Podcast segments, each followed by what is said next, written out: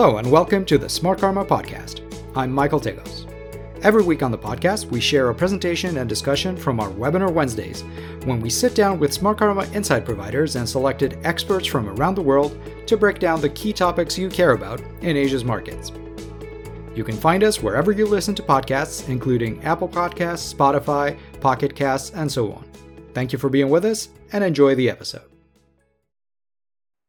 Today, I'm very happy to be joined by Ankit Agrawal. We will discuss the forecasting model he developed to identify Asian companies that are likely to raise or cut dividends. Ankit is the founder and CIO of Yellowstone Equity, a firm providing unbiased and independent research on Indian equities. He focuses on equity bottom up and forensic accounting. And his investment research experience spans across asset classes and geographies, acquired at such firms as Investcorp and Howe and Rusling. Ankit, uh, thank you very much for being with us today. Thank you, Michael. Hello, everyone.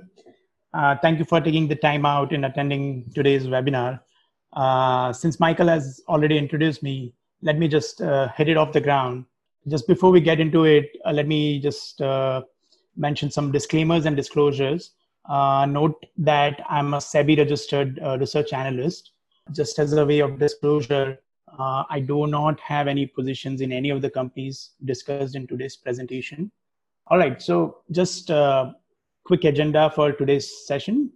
I'll cover some of the high level stuff first around uh, discussing around our philosophy and approach for the models, uh, the universe we have used, and the live dashboard that we have created. And from there on, uh, I'll dive deeper into each of these models. Okay, so philosophy and approach. So one of the sins in the quantitative world is if you torture the data enough, it will yield something. So to avoid any such data fitting biases, uh, whenever we set out to design a quantitative model, we focus on applying first principles first, and then only quantifying them. So we have approached, uh, so we, we have approached these models in a similar fashion. Uh, and when we started working on this project, uh, we first started with deep thinking about what parameters and then then only we focused on fine tuning any parameters the thresholds uh, based on our backtest insights. And despite our first principles approach uh, we were we are pretty glad that uh, our backtest results came out very encouraging. Another goal that we set out before approaching this project was we thought this model should be useful from a perspective of providing the users uh, a very very fertile ground, hunting ground for finding dividend opportunities. So in a sense, we wanted to reduce time for our users in in shortlisting uh, the right candidates for where a deeper dive could be uh, done, and also for quant managers uh, who use a basket approach. We wanted to provide a ready-made solution so they could just pick up a basket of high potential candidates for dividend growth and cut and uh, do a long short bet or a long only bet. So that was the idea, that was the aim that we focused. And accordingly, uh, we focused more on minimizing type 1 error, that is, reducing instances of false positives, uh, focusing on in finding the right candidates rather than paying attention to the magnitude of change in dividend. So just wanted to highlight that distinction here. One of the things that differentiates, uh, you know, our models is typically people uh, develop one model and they pick up the top quartile or the bottom quartile and highlight the top quartile as dividend growth and bottom quartile as dividend cut and that kind of approach. Uh, what we have done is we have uh, developed two different models for one for dividend growth and one, point, one for dividend cut because we think the criteria the parameters that one should use for both are very different. And uh, accordingly for a dividend growth model uh, you know we have relied on consistency. Uh, this is based on our hypothesis that we performed well and have a strong history of paying dividends. Uh, so our dividend growth model takes into account eight stringent parameters and require companies to breach thresholds of at least six of these eight parameters for each of the last seven years. So we, we focus a lot on consistency. On the other end for our dividend cut, cut model uh, focus on consistency is less important uh, you know, there we are focused more on finding companies where there is long-term secular decline in the business, coupled with short-term fragility on top of high expectations for future dividends, as indicated by historical high dividend payouts. So that's the broad philosophy and approach.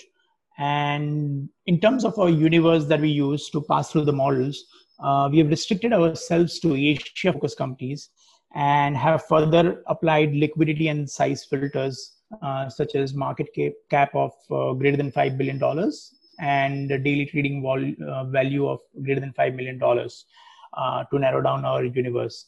So uh, our universe comprises of 924 companies in total, of which 386 companies are in developed Asia and rest in emerging Asia.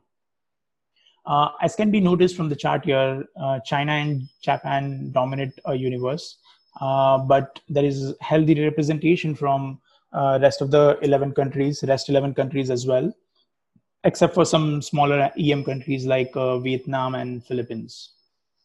To make it convenient for end users to view and slice and dice the filtered results, uh, we have created a live dashboard using Google Data Studio. The dashboard in itself is uh, pretty simple uh, to access and use. We have provided a hyperlink in our insight, uh, which can be clicked to access the dashboard. Uh, the dashboard has a filter at the top uh, right to filter the results by regions as per the end user's choice. Uh, the green color table here provides results from our dividend growth model, while the red table below provides results from our dividend cut model. So going forward, you know, we plan on doing regular updates. Uh, we'll we're, look, we're shooting for quarterly updates. Uh, so uh, you you you can use the same link uh, forever, and you'll get update get update with the latest results on a quarterly basis. Uh, now let us dive uh, dive deeper into each of the models. so starting with the dividend growth model, our, our dividend growth model uses historical seven year data across parameters like EPS, dividend payout, current ratio, interest coverage, net debt to EBITDA, net debt to equity, EPS growth, and growth trend in reinvestment ratio, which is uh, reinvestment as a percentage of sales. So the idea here is the first two parameters, dividend payout and EPS, uh, they basically ensure that we are picking companies that we that have been consistently dividend paying and profitable uh, the next four parameters are focused on determining financial strength, both from a short term and long term perspective. So the current ratio and interest coverage uh, gives us short term insights, and net debt to equity and net debt to EBITDA gives us uh, insights into the long term balance sheet strength. The final two parameters uh, that are focused on earnings growth and reinvestment growth helps us filter companies where dividend growth is supported by growing earnings as well as declining intensity of reinvestments. Note that the threshold for EPS growth parameter is intentionally kept low at 0% because we are not necessarily seeking companies that are growing fast, but rather focused on companies where there is some earnings growth alongside declining rate of reinvestments. So the whole idea is to find businesses that are maturing with ample generation of excess cash flows to support dividend growth. And and just uh, just to uh, re-emphasize, uh, given that we rely more on consistency, uh, we have intentionally kept uh, the thresholds for each of the parameters low uh, because we would rather have companies pass threshold for most of these parameters across each of the last uh, many years, seven years in our case, so that our hit rate and our type 1 errors are reduced. So um, that's the broad approach. Um, now, in terms of scoring and ranking, we have used uh, both an absolute score and a relative score uh, to filter and rank companies uh, within our universe. So, we use absolute score to determine the level of conviction. Uh, we then overlay relative score within each cohort of conviction level to rank companies based on our outlook for the future dividend growth potential in terms of the magnitude of change. So for absolute score, each parameter, you know, all the eight parameters that we highlighted. So whenever each of these parameters is flagged, it's a, it's given a score of one, and the sum of the total parameters flagged yields us the absolute score. Uh, based on our backtest results, uh, we have found that we need companies uh, to have a score of six or above to at least provide a medium conviction for lower score companies, we can't uh, say with conviction whether they will grow dividends or not. So we need at least a score of six uh, for medium conviction. And if, if the score is seven or above, we tend to have high conviction. In terms of relative score, we, we use last three year average dividend payout and long term EPS growth parameters.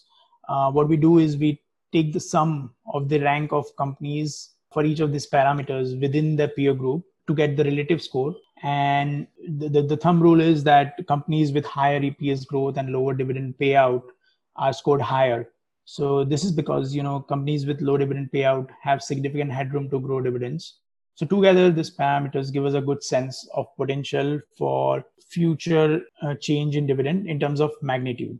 In terms of a relative scoring approach, you know, and overall, like in just uh, just uh, in terms of the backtest results uh, for our, our overall model, we were quite happy with the results. Of the 920 plus companies in our universe, about 30 companies passed our strict filters and obtained an absolute score of eight. And of this, only a couple of companies showed negative five-year forward dividend growth, which implies that we have a 90% greater than 90% hit rate. More uh, also, these companies demonstrated a very healthy annualized dividend growth of 14%. So pretty pretty strong uh, backtest results. As we go down the absolute score level, uh, the hit rate and growth rate declines, which is along the lines of expectations. Uh, but nonetheless, pretty encouraging results even for low uh, for score like absolute score of six, uh, greater than 80% hit rate and about 10% dividend uh, growth annualized. In terms of relative scoring methodology, even there our backtest results come out good, decent if we if we run a correlation between the forward DPS uh, dividend per share growth uh, versus the relative score, we find a positive correlation. Uh, so so we have a good conviction our, on our ranking methodology also uh, using the relative score. Now, when we pass our universe through the dividend growth model, we get about 300 plus companies that end up with an absolute score of six and above. So essentially 300 plus companies with medium conviction above for dividend growth potential China, Hong Kong, followed by Japan, Japan clearly dominates the filtered universe, uh, which is not surprising given that their representation is large in the overall universe. Uh, other large regions like India, Southeast Asia, South Korea also has a decent presence relative to the size of the universe, while Australia and New Zealand is somewhat underrepresented. So as we'll see later, Australia and New Zealand actually dominates the dividend cut filtered universe so uh, essentially, we were able to find more dividend cut candidates out of Australia, and New Zealand than dividend growth candidates. So just want to highlight that. If we were to filter further, if we, we were to filter these companies further by our conviction level, so if we were to look at high conviction names and medium conviction names, we were able to get a pretty equal distribution in terms of the overall number of companies as well as in terms of geography. Again, China, Japan, uh, mostly dominates, and uh, we have a pretty fairly broad distribution by regions and conviction level to pick and choose uh, the companies. Uh, if you look at our top five picks, basically, which has uh, uh, which has names like Daifuku, Shionogi, MonotaRO, China Tourism Group Duty Free, and Nippon Shinyaku. If you look at them, most of most of them are Japanese, except China Tourism, which is Chinese. Uh, these Japanese names are mostly from industrials and healthcare sectors, uh, while the China name is from the consumer discretionary sector. If you look at some of the commonalities among these top five names, we notice that each of the each of them have seen financial parameters uh, well above our thresholds, and this is not just for one or two years, but consistently so for each of the last seven years. Uh, so which we think is quite impeccable, whether be it dividend payout or other balance sheet metrics, this companies uh, shine through. Of particular note here is the reinvestment intensity that is declining significantly at minus 25% annualized rate, despite earnings growth being positive 2%. So this suggests that we have been able to isolate maturing companies where there is healthy uh, EPS growth simultaneously with declining intensity of reinvestments which suggests that there is healthy cash flow generation which can be distributed for as dividends. So even the dividend payout is around 3%, which is not too high and provides enough headroom for growth. So pretty uh, decent results.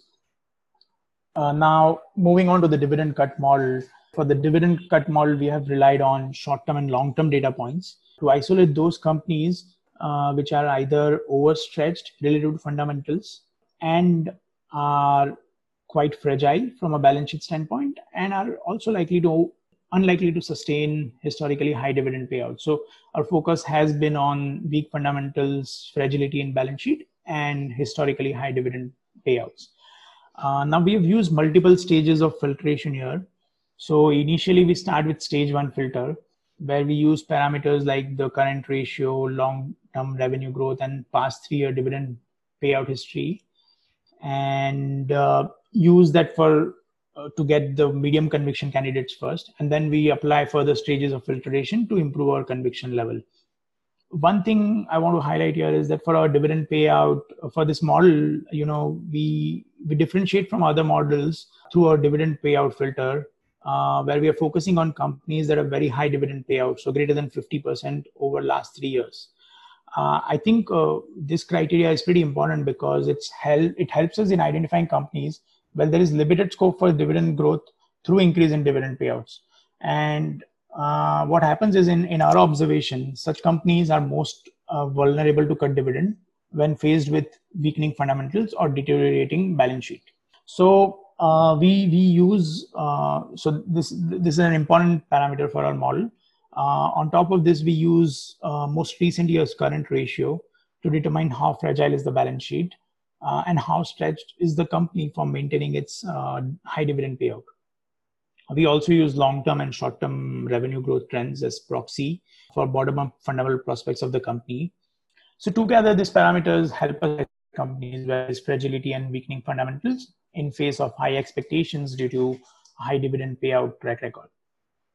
To further narrow the list for higher uh, efficacy, we pass the filtered results through higher stages of filtration that use more stringent thresholds, as well as additional parameter like short-term revenue growth to, to, to get higher conviction names. So let me talk about this in more detail in the next slide related to scoring and ranking. So in terms of scoring, again, we use both absolute and relative scoring. Absolute score for, so we, we first use stage one parameters uh, with the least stringent threshold. So dividend payout greater than 50%, current ratio less than one, long-term revenue growth less than 10%. So we, this is the stage one we run and uh, all the companies where each of these parameters are flagged get a score of three, and which is the minimum required for us to have at least medium conviction. And then we keep raising the thresholds and we even add another parameter like short-term revenue growth for each additional stage of filtration. And for each additional stage of filtration companies that pass through that filter uh, gets an additional score of one. So that's how we get three four five six score. For relative scoring we use long-term revenue growth parameter. So we rank companies with an absolute score of three or above uh, based on their past long-term revenue growth and use the rank as relative score. So companies with lower revenue growth are ranked and scored higher. Uh, and this is based on a hypothesis that businesses in structural decline or weak revenue growth are likely to cut dividend the most in terms of magnitude. Uh, if you look at our, our overall backtest results for this model, they again are very encouraging. Uh, the stage one filter itself yields 26 companies out of uh, 920 plus companies. And then we, as we take this 20 company 26 companies to further filtration we end up with six companies at the very end uh, where each of these companies had shown negative dividend forward dividend growth uh, which implies that we got almost 100 we got 100% hit rate. And these companies on average had a negative 11.9% annualized uh, dividend cut. So pretty high dividend degrowth and uh, good hit rate. In terms of relative scoring also i mean uh, there is a positive correlation between the forward dps uh, dividend per share growth and the long term revenue growth which is what the relative score is basically so again pretty encouraging in terms of forecasted results so when we pass uh, the universe through the this model uh, the model flags about 55 plus companies uh, so high conviction companies companies with an absolute score of 5 or 6 are about 25 and the rest are medium conviction names. For the overall results, uh, Southeast Asia dominates, followed by uh, Australia, New Zealand, and China, Hong Kong. But if you look at the high conviction names, it's Australia and New Zealand where we are able to find the most candidates, followed by Hong Kong and Southeast Asia. So it is no surprise that even within our top five picks, uh, Australia dominates. So four Australian companies and one uh, Japanese company if you look at commonalities across these five picks as well, all of them have the highest absolute score of six. So very high conviction for us. Average dividend payout is greater than 90% for each of the last three years in most of the cases, which is well above our threshold of 50%. Current ratio is also exceedingly low at less than 0.5 uh, versus our one as threshold. And long term revenue growth and short term revenue growth is also negative on an annualized basis versus 5% annualized as threshold for us. So, so pretty encouraging uh, numbers. In terms of uh, risks and limitations, I want to highlight a few points as I alluded to earlier, I mean, the model is optimized for finding highest conviction growth opportunities.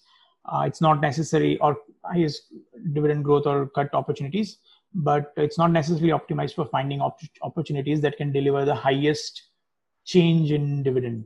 But nonetheless, our backtest results indicate very healthy dividend annual growth of 10% plus for high conviction names. Similarly, for our dividend cut, cut model, we were able to get negative 8% uh, uh, dividend growth uh, for high conviction names. So in terms of magnitude, also the backtest results are very encouraging.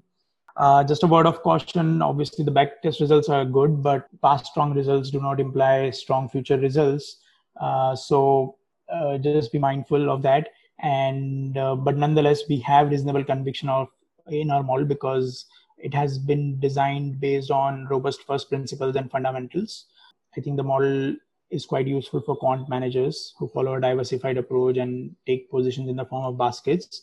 Uh, it also helps in narrowing down the universe significantly for deep dive due diligence for fundamental managers who are looking for dividend oriented opportunities. So it's really quite useful. Even uh, one one more thing on the relative score side, I think uh, we, we I, I, showed you the positive correlations that we obtained between relative score and forward dividend growth when we run the statistical analysis like we when we run regressions on on the relationship it doesn't come out statistically significant. Uh, so uh, there is correlation but there is it does not necessarily imply co- causation here. So please be mindful of that. Uh, i think uh, fundamental reasoning is still robust in in terms of our approach for relative scoring but even if one wants to ignore the relative score and just use absolute score the model is still very useful because it will help you isolate uh, the growth, dividend growth, and dividend cut opportunities just based on the absolute score as well. So something to keep in mind. In just some minor points now on data limitations. Uh, uh, just uh, we have used Capital IQ. They uh, some of the parameters are adjusted by them, so it might not match if you were to run this analysis on reported data. Uh, and in terms of periodic updates, you know we will do quarterly updates, but please be mindful that we use full year fiscal year data, full fiscal year data, and we don't use mid-year data. So if on a quarterly basis there are updates, financial updates, we'll only capture the historical full year financial fiscal year data and not necessarily capture any mid-year updates. So just want to uh, bring that out. With that, I'm done with my prepared remarks. Thank you so much for listening to me patiently. Uh, I'll be happy to take any questions now. Thank you very much for this very thorough presentation, Ankit. I think there's quite a bit of info there to, for us to wrap our minds around. Uh, and I do encourage you all to read Ankit's insight as well, containing the forecasting model. Uh, you can find the link in the webinar registration page. We don't have a great deal of time, but uh, maybe we can get to a couple of questions. So one question from the audience would be, uh, how many years back would the data set go? Can you share some information about that? So, so right now we have used the last seven years data, uh, but I think uh, uh some of these companies would have a longer history, 10, 20 years history. So if were, if one were to run backtest results going far back, uh, let's say going as back as 2005, 2010, uh, we could still do that and see what kind of results uh, we get. Mm-hmm. Something that I wanted to uh, to note: it seems like in the dividend cut model, the filtered results are not as many as the dividend raise model. Uh, can you talk a bit more about that? Yeah, no, that's a great observation. I think uh, just to set some context, if you look at the universe that we have of 920 plus companies, and if you look at the last five year data, what we find is of those 920 plus companies, only 80 companies, 80 odd companies have had dividend cuts o- over the last five years. So the, the, the dividend cut the universe that could filter for dividend cuts itself is quite small. I would say it's roughly like eight to ten percent of the universe. So accordingly, our universe, like the results, um, if you look at in that context, the results that our model throws out, which is about 55 plus companies, I think it's reasonable. We if we assume the same run rate of companies would show dividend cut going forward for the next five years, then we have probably captured about 70% of potential candidates. And if we adjust for any false positives that our model might throw, uh, we would still have captured a pretty healthy number, maybe pro- probably more than 50% of the companies that are likely to cut dividends. So I think we have been able to capture, we will probably, the model will be able to capture a good number of candidates. I see. Thank you for that. Uh, another question from the audience is could you clarify the revenue growth criteria of the dividend cut model? Do you look at the trend or, or some ratio thereof?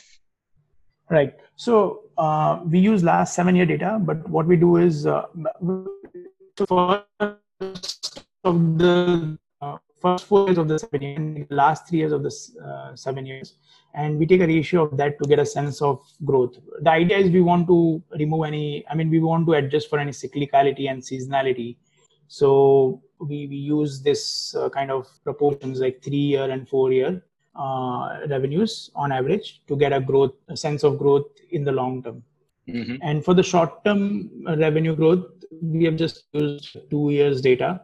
And uh, we've used that for dividend cut model because uh, we want to capture, you know, finding dividend cut candidates is similar to like shorting.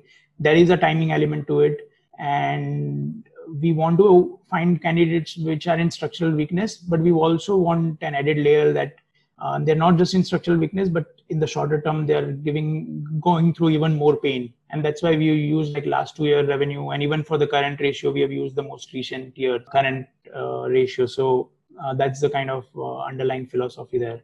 I see. Another question would be Are there some countries, uh, according to your observations, where the tool has better predictive power compared to others? I would say uh, the only distinction I would make is between emerging markets and developed markets. I think uh, most of the variables that we have used are pretty uh, replicable. So I, I, think the model would even work well for other developed countries as well. Uh, the only distinction between developed countries and emerging countries is, uh, you know, some of the emerging countries are higher growth, higher growth regions. So some of the revenue growth parameters we have used, where we have used absolute thresholds, uh, might not work as well. So we have tried to adjust for that in our dividend cut model where we have a different threshold for emerging markets. Uh, but even for the dividend payouts and all, because the reinvestment requirements are more, uh, some of the thresholds may not be as applicable, uh, or at least they won't be as clean, I would say. So that is the only distinction. But otherwise, I think the parameters are fairly standardized and I, I think it's rep- they're even replicable and I, I'm considering even extending the model to other developed countries like US, Europe over the time. Mm-hmm. I see.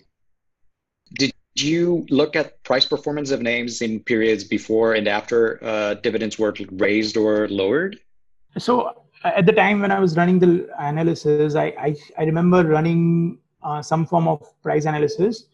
Uh, mm-hmm. I don't have uh, summarized numbers at this point, so I don't want to quote anything mm-hmm. but i think uh, there was a healthy mix of price growth and dividend growth that i was able to obtain at least for the dividend growth model i remember faintly uh, but maybe i can rerun some of the statistics and when i do a update uh, quarterly update I, i'll probably try to incorporate some of those uh, statistics as well Yep, that would be great, um, and it's another reason for attendees to keep an eye on uh, on the forecasting model itself. I think that's just about all the time we have today. Uh, so thank you very much, Ankit, for your presentation and for sharing your thoughts. Please note that Ankit is available for bespoke research requests or premium services. So please contact your Smartkarma account manager in this regard.